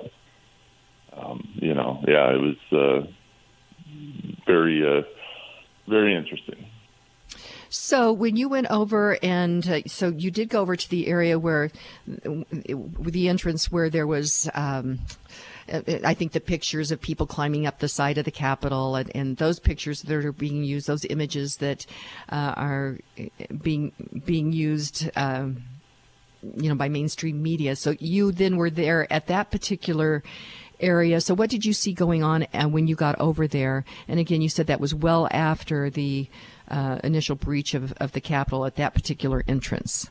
What did you see that was going on? Well, so I'm, you know, still obviously going through a, um, you know, going through charges and uh, going to have a trial pending. So I don't want to speak too much on everything from January 6th, but I was Got it. standing there. I had medical gear. I had a backpack that was nothing but medical gear. Um, all my friends, we all had medical gear, and there were a lot of people who were having confrontations with police. There was a lot of people getting pepper sprayed, hit with batons, rubber bullets, things like that. So we found an area um, a little bit later in the afternoon, and we set up a triage there. We had, you know, eye wash, baby wipes. You know, we were treating the people with pepper spray, bandaged up some wounds. Um, you know, there was uh, there was a guy who got his head split wide open from a baton. So I mean, that's that's what I saw. That's what we we did. Felt good helping people. You know, obviously there's a million people around. It's going to be very hard for people to get medical treatment. So that's you know that's our hearts. That's why we went there. You know, as you stated, I work security at, at my church.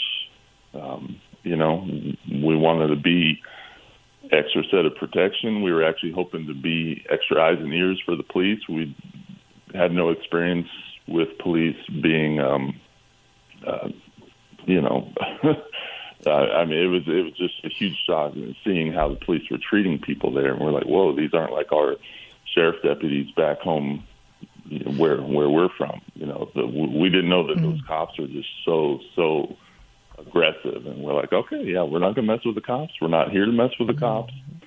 You know, we don't want to get mm-hmm. you know shot and beat up. So Well, and, and Derek, I know that we need to tread lightly because uh, you you are you have these charges against you. So I know that we need to be careful with the questions that I ask. But I would recommend that people go over to the Epoch Times under the TV uh, area and take a look at Joshua Phillips. Um, his uh, documentary, The Real Story of January 6th, because I was very surprised. I'm not going to ask for your comment on this, Derek, but I was very surprised at this particular location at the Capitol where there were uh, Capitol Police and uh, uh, DC police officers that were shooting into the crowd, uh, and it looked like instead of trying to de-escalate um, the situation there, that it was it. And again, it looks like, and this is my read on it, looks like it was trying to escalate uh, the situation there, which one would have to just ask why. So let's go to break. When we come back, we'll continue the conversation with Derek Kinnison, and he has um, five charges, uh, five uh, regarding five potential violations uh, regarding uh, the fact that he was in the Capitol on January 6th. So we're going to go to break. When we come back, we'll continue the conversation. Ladies and gentlemen, what do you know about informed consent? The principle is a cornerstone in medicine and applies to nearly all medical treatments, including vaccination. Informed consent is a legal and ethical obligation of your healthcare provider and should include the benefits, risk, and alternatives regarding the proposed treatment. Sadly, two thirds of patients report not being given sufficient information about the treatment and even report feeling pressured to give consent. Informed consent, it's not just your signature, it could be your life. This message is sponsored by Colorado Healthcare Providers for Freedom.com. The Metro home ownership real estate market is very tight right now. That's why Kim Monson recommends you have seasoned REMAX realtor Karen Levine on your side of the table. Karen Levine will help you navigate through the many details of your home buying experience so that you can successfully pursue your American dream. Because Karen Levine cares about property rights for each individual, she volunteers hundreds of hours to represent home ownership opportunities at the local, county, state, and national levels. If you are considering buying or selling your home, call Karen Levine today at 303 877 7516. Again, that's 303 877 7516. You'd like to get in touch with one of the sponsors of The Kim Monson Show, but you can't remember their phone contact or website information. Find a full list of advertising partners on Kim's website, kimmonson.com. That's Kim, M O N S O N dot com. And welcome back to the Kim Monson Show. I'm Kim Monson. Be sure and check out our website. That's Kim Monson, M-O-N-S-O-N dot com. Sign up for our weekly newsletter there. You can email me at kim at kimmonson.com as well. And thank you to all of you who support us. We're an independent voice. We search for truth and clarity by looking at these issues through the lens of freedom versus force, force versus freedom. If something's a good idea, you shouldn't have to force people to do it.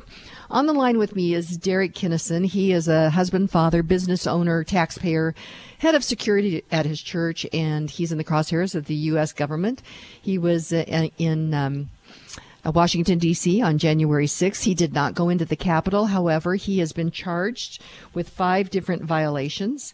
And uh, so we've talked a little bit about that and um, want to just find out where where he is right now in this whole process.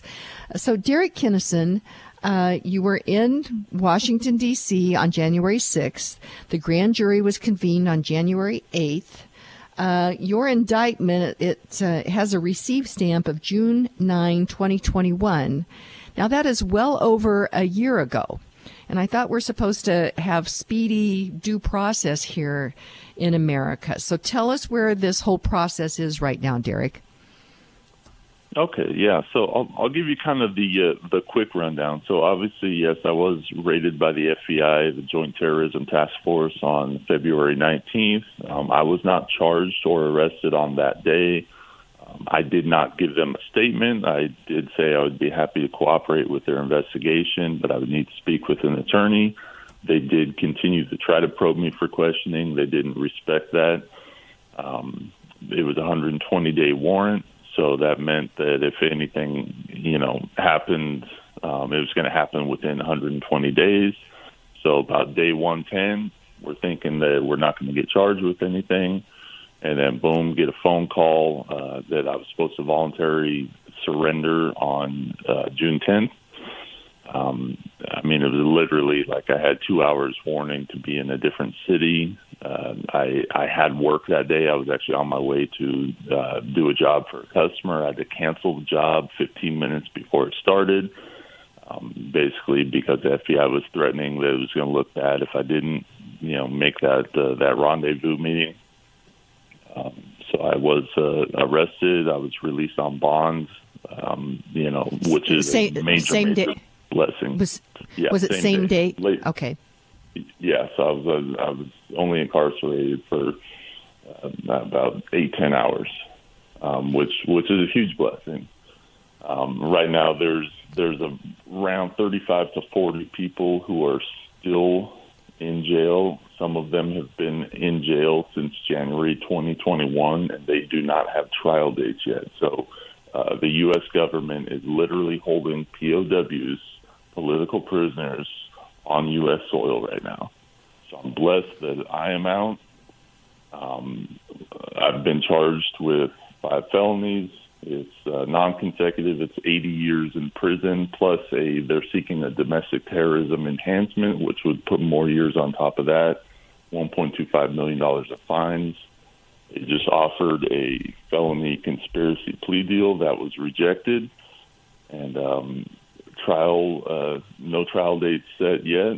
It probably wouldn't be until uh, I don't know, maybe next winter or something. So yeah, we're definitely past the uh, Sixth Amendment, the uh, 70 days right to speedy trial act for sure. And this Wow. is uh, this is myself times. You know, there's there's been uh, 846 people, I believe, who've been charged for January 6th. Wow. And uh, the bond, uh, I, can you share how much it was and how you raised it, or is that something that probably I shouldn't ask that question? Um, well, I, I'll just tell you some of the, the, the terms of my bond. Is I had to surrender my passport. Obviously, I lost my uh, uh, my CCW. Um, not allowed to have Second Amendment protections. The worst part of the bond is I'm not allowed to communicate with uh, my friends, who now they call co-conspirators. Um, that's been the worst part because here we are, four friends who are going through the worst time in our lives, and we're not allowed to uh, talk to each other. Um, I'm a, a, I do have a commercial truck driving license. Um, part of my bond is I have to maintain employment. So yes, I do own my own small business, but they uh, they pulled my hazmat endorsement off of my commercial driver's license um, for whatever reason. Um, they wouldn't answer my appeal to it. You know, so I mean, it's just it's there's definitely no due process. I thought we were innocent until proven guilty, and you know, for them to actually pull that endorsement, okay, what if I was using that for, you know, for for my job, for my income? You know, just very very crazy. Um, you know, this is a. I mean, it, it, I hope this is a shock for all the patriots out there, all the Christians. I mean, you know, yes, they're they're hitting the patriots first, but they're going to start hitting churches at some point. You know, that's how communism works, and that's that's that's where we're headed. And I know a lot of patriots that I talk to. I'm a little upset with hearing the wait till November, wait till Trump comes back, the red wave. Um, you know, we need to put our faith in Jesus Christ, not Donald Trump. And um, everybody has the attitude of, oh, well, they're not coming to my door. They're not going to take my guns. Well, by the time they come to your door, it's too late. So. Well, yes, and that's we we'd had this quote that I normally do a quote every day, and I'd had uh, Lawrence Reed on in uh, hour number one, and it was a quote from uh, Hannah. Uh, and she was uh, actually a Holocaust survivor, and it was the the quote that we had used at the very beginning was that. Um, Evil thrives on apathy and cannot exist without it.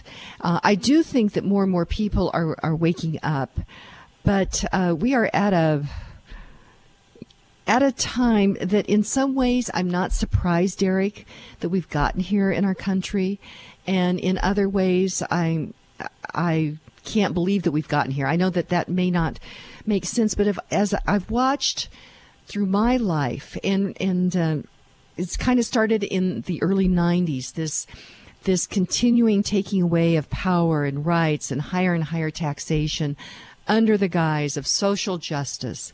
Now we hear it's equity, all these different terms there. And I, I'm I'm excited because the veil is now off with what is happening to you and so many other law abiding citizens that went to the Capitol because they care about our country, care about our American idea. I mean, it's it's beyond belief that uh, you have these five felony charges and that there's no trial date, uh, and it's just a real slap in the face to the U.S. Constitution. So. The veil is off on what is happening. I think more and more people are waking up. I'm grateful to Josh Philipp for his uh, his documentary, "The Real Story of January 6th," uh, and the truth will come out and the truth will set us free. But we're in a very scary time right now, Derek Kinnison. Mm-hmm. Uh, so we're, yeah. So uh, we've got just a few minutes left. What's the the final thoughts that you'd like to leave with our listeners regarding your story or the story of January sixth? Um, well, I mean, I, I just want to say that I am there. I'm in it for the fight. Uh, there's there's been uh, um, 360 people who've been um, um, uh, convicted already. Uh, a lot of them are taking plea deals. I'm taking this to court. Um, it is a huge, huge fight. Um, I'm also being sued civilly, um, so I'm fighting multi multi front. Um, if you want to see someone who's going to be bold and stand strong in, in court, if you guys want to support me, I do have a uh, fundraiser for my legal fees. It's uh, Give Send Go forward slash Derek Kinnison. That's D E R E K K I N N I S O N. Give Send Go. Okay, one more time. Spell your name because I I think I had spelled it right and then I think I spelled it wrong. So how do you spell your last name again? Yeah, first name is D E R E K. Last name is K I N N I S O N. Well, we are in a time, Derek Kinnison, and uh, I agree with you. Um, we must put our faith in the divine provider, the creator. Uh, he was with America at our founding, and uh, mm-hmm. he is with us now. And everyday people are stepping forward. Um, and the veil is off on this agenda. And uh, talked about this, um, the Inflation Reduction Act. The fact that it is doubling the size of the IRS and weaponizing the IRS and then increasing taxes on everyday people. Uh, the veil is off on what is happening. So it is important that uh, we we hear these stories, we understand that, support them, and again, that would be at Give Send Go forward slash Derek Kinnison to help him out with these legal fees because as you're talking about these, you know, the um, the felony charges and then you said there's civil charges. I mean, you can just look at an attorney and the the thousands of dollars start to to um, um, you know start to add up. So, Derek Kinnison, I so appreciate you sharing your story with us, and I wish you good luck and thank you for caring about America. Thank you for being a patriot. I greatly appreciate it. Thank you. Thank you for having me on. Okay.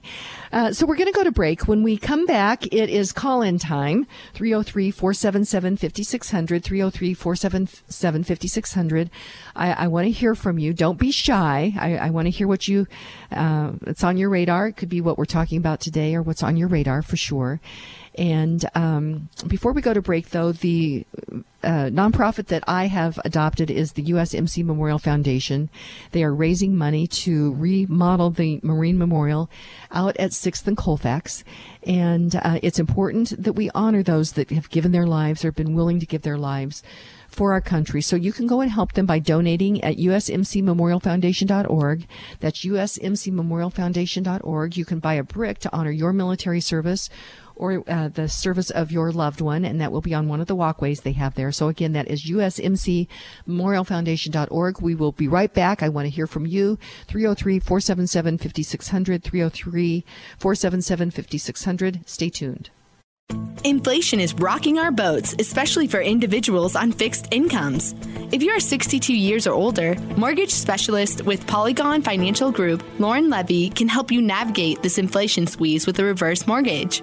Additionally, if you are considering buying a new home, refinancing your existing home, or consolidating high interest debt, it's not too late to lock in an interest rate before interest rates increase again. Don't wait. Kim Monson recommends you call Lauren Levy today at 303 880 8881 for a no cost consultation. That's Lauren Levy at 303 880 8881. No matter how you define it, inflation is out of control. Increasing prices at the gas pump and grocery stores are hurting everyday people. All these challenges we face are preventable individuals must understand what is going on and who is responsible. That is why Kim Monson is bringing truth and clarity to the issues facing our families, our communities, our state, and our country. Now more than ever, it's important to support Kim's independent voice. She has the courage to research and inform you about the real issues. It's not easy, and Kim could use your help go to kimmonson.com to contribute. Again, help Kim by contributing at kimmonson.com. That's M O N S O N dot com.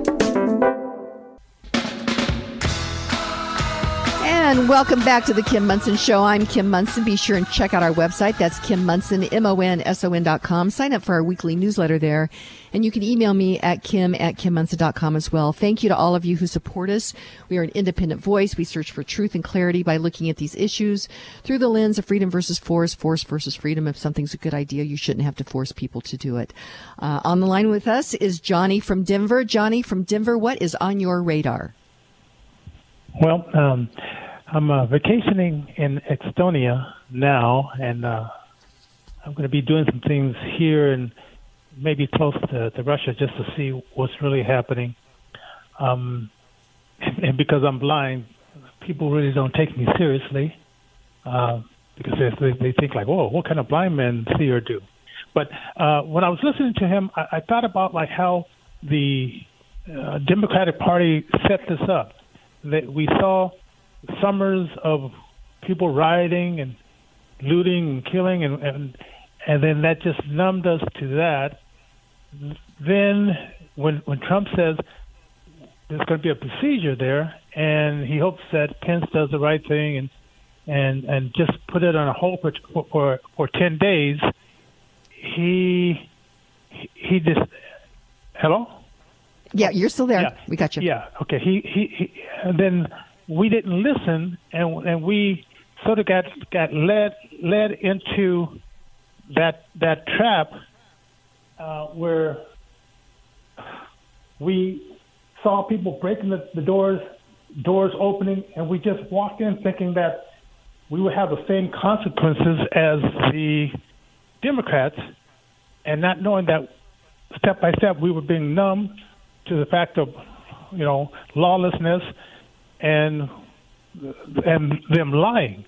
And so when this happened, it, it was almost like it was a classic setup, and it just makes me uh, sad to see that they didn't take Trump seriously, seriously when they said they're not coming after me, they're coming after you, and now they got you. Right, right. Yeah, this is so interesting. Uh, and, um, yeah, I would recommend that people go to Josh Philipp, Epoch Times TV, and watch his new documentary, The Real Story of January 6th, to at least get a, a, a different view from what you're seeing from the mainstream media. Uh, now, you travel to Estonia pretty regularly, right, Johnny? Well, yeah, my wife she had to get her um, her uh, what's that called? The um, she had to get her what's that called? Um, visa. So Okay. that's why we're out here a second time, and then going to go Okay. visit family and stuff like that. Yeah. So yeah, and we just got blessed, and we came out here a second time to pick that up. Okay. And Johnny, you are running for State House. How can people get more information about you? Yes, uh, uh, running for House District 5, Johnny J uh, for Colorado, House District 5, and uh, I'm uh, doing a, a campaign to hopefully um, uh, knock out uh, Alex Valdez uh, uh, as he's using that um, place to uh, pretty much fund his business, which is a solar panel business. Okay. And that's Johnny J for Colorado House District 5. Uh, Godspeed on your travels. Uh, Johnny, greatly appreciate hearing from you. All right, God bless. Okay, thank you. Hey, Mark in Black Forest, what's on your radar? Oh, um, well, when you were talking about the um, uh, Inflation Reduction Act, um, it struck me. Um, government's got this pattern that they repeat over and over again, and uh, what they do um, is they create a problem without taking responsibility for it. then they falsely assign assign blame to a group of people for that problem. Then they extract money uh, from that group of people. Um, the Inflation Reduction Act is um, it, seems like a good example of that. Um, the government, the federal government specifically, is solely responsible for inflation because they're solely responsible for the money supply. Um, and uh, so that so that's what they're doing. They created uh, inflation, and now they're trying to solve inflation.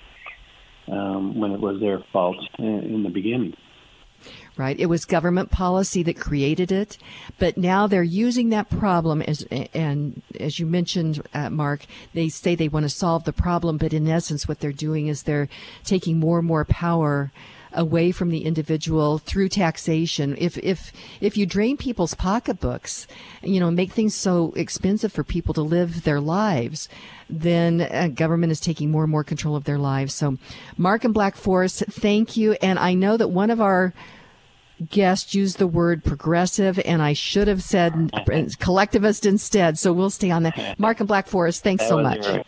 Yeah. Okay. okay. And Marianne in Wheatland. Marianne in Wheatland, what's on your radar? Uh, of course, my heart goes out to that man from California and what has happened to everyone who participated and and thought, thought that they were uh, go- going to have rights when they went to the Capitol. It just so saddens me. But my comment is, I heard a report on um, marijuana yesterday, and the amount of that ingredients that causes hallucinations and causes uh, people to you know not know what reality is has gone up since it was legalized and everything from 10% to 90%. So that's wow. why this marijuana is is so dangerous right now because there's no well, oversight. Well, and I'm I'm still learning about this, but I I think that they're putting stuff into it. And to your point, um, this is not the marijuana of, of Woodstock. So I appreciate you letting me know about that, Marianne. And I'm continuing You're very welcome, to. Kim. yeah, thank you so much for what you do. Bye bye. Uh, oh, it's great to hear from you, Marianne and Wheatland. And we, we have Stephanie in Denver. Stephanie in Denver, what is on your radar? Well, that was terrifying to hear about that guy. Uh, I mean, just shocking and terrifying. The guy in, you know, that was in D.C. I know.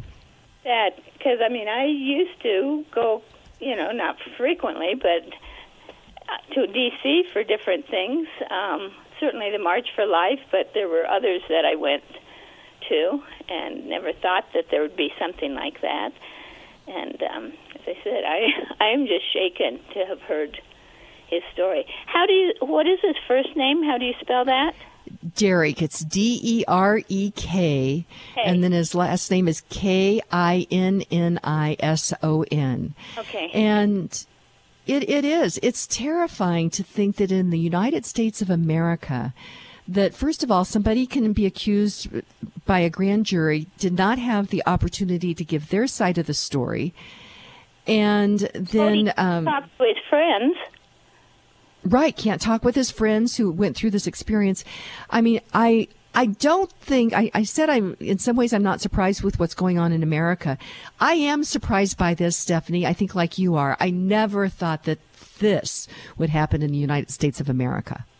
Well, and what I thought about was that quote, and actually I just looked up online, and there's questions about who said it and when and what. But the thing, the idea for um, evil to triumph is for good people to do nothing, and um, you just think, okay, Lord, what am I am think I think that might be Edmund Give Burke. courage.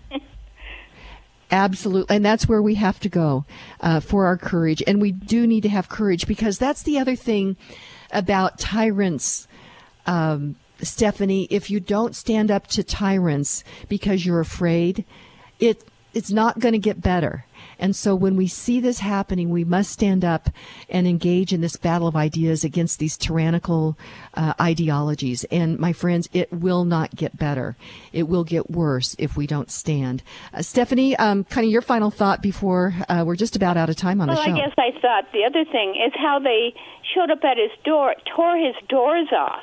I mean, all they had to do was send him a letter please show up or you know do this or do that but no they did. They made it like the Gestapo, and to even set more fear into other people. It's like, oh, I'm not going to say anything. I'm not going to go to that protest. I'm not going to do that. But I mean, it was just so over the top. This law-abiding citizen has had his yes. life destroyed for showing up trying to help. Yes, absolutely. So, uh, hey, Stephanie, thank you so much. And I'm looking up that quote, and uh, interestingly enough, there. Edmund Burke, but I. You know, so It's I a-. Yeah, it's attributed to him, and then I'm seeing that they're saying no, he didn't say that, and so yeah, instead of I found too. instead of uh, Stephanie, stay on for just a second. Don't you find this interesting? That there is this important quote, and and um, so then I think there are those that are instead of uh, looking at that quote, they say that. Um, they want to kind of attack who said it, who didn't say it. And so I just find that interesting. The only thing necessary for the triumph of evil is for good men to do nothing. Hey, Stephanie, I'm going to let you go because we're going to very quickly try to get to Lynn and Boulder. Lynn and Boulder, what's on your radar? Hello. Yes, what's on my radar is that this can only happen to Derek Kinnison if we allow it.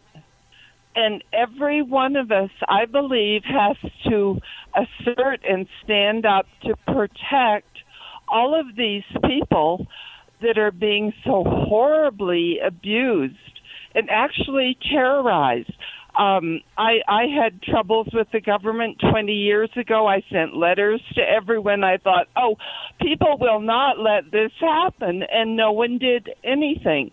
Um, it wasn't about jail, etc. It was my professional license, but the same kind of approach where everything would be taken away from me if I didn't stop asserting myself. All of us have to see that this cannot happen to the people who are being subject to this. Otherwise, it's all over. Right. And uh, I so appreciate uh, your comments on that. And we're out of time, but thank you, uh, you know, to all the callers on this. And once again, uh, don't think that if we don't stand up for our rights that it's going to get better. It's not. It's going to get worse. And so that is why we do this show. And I thank all of you who listen and support us. And this is the quote from Hannah Arendt. And she said, the moment we, uh, um, the moment we no longer have a pre- free press, anything can happen. What makes it possible for a totalitarian or any other dictatorship to rule is that people are not informed. How can you have an opinion if you are not informed? So, no, listen to the Kim Monson Show.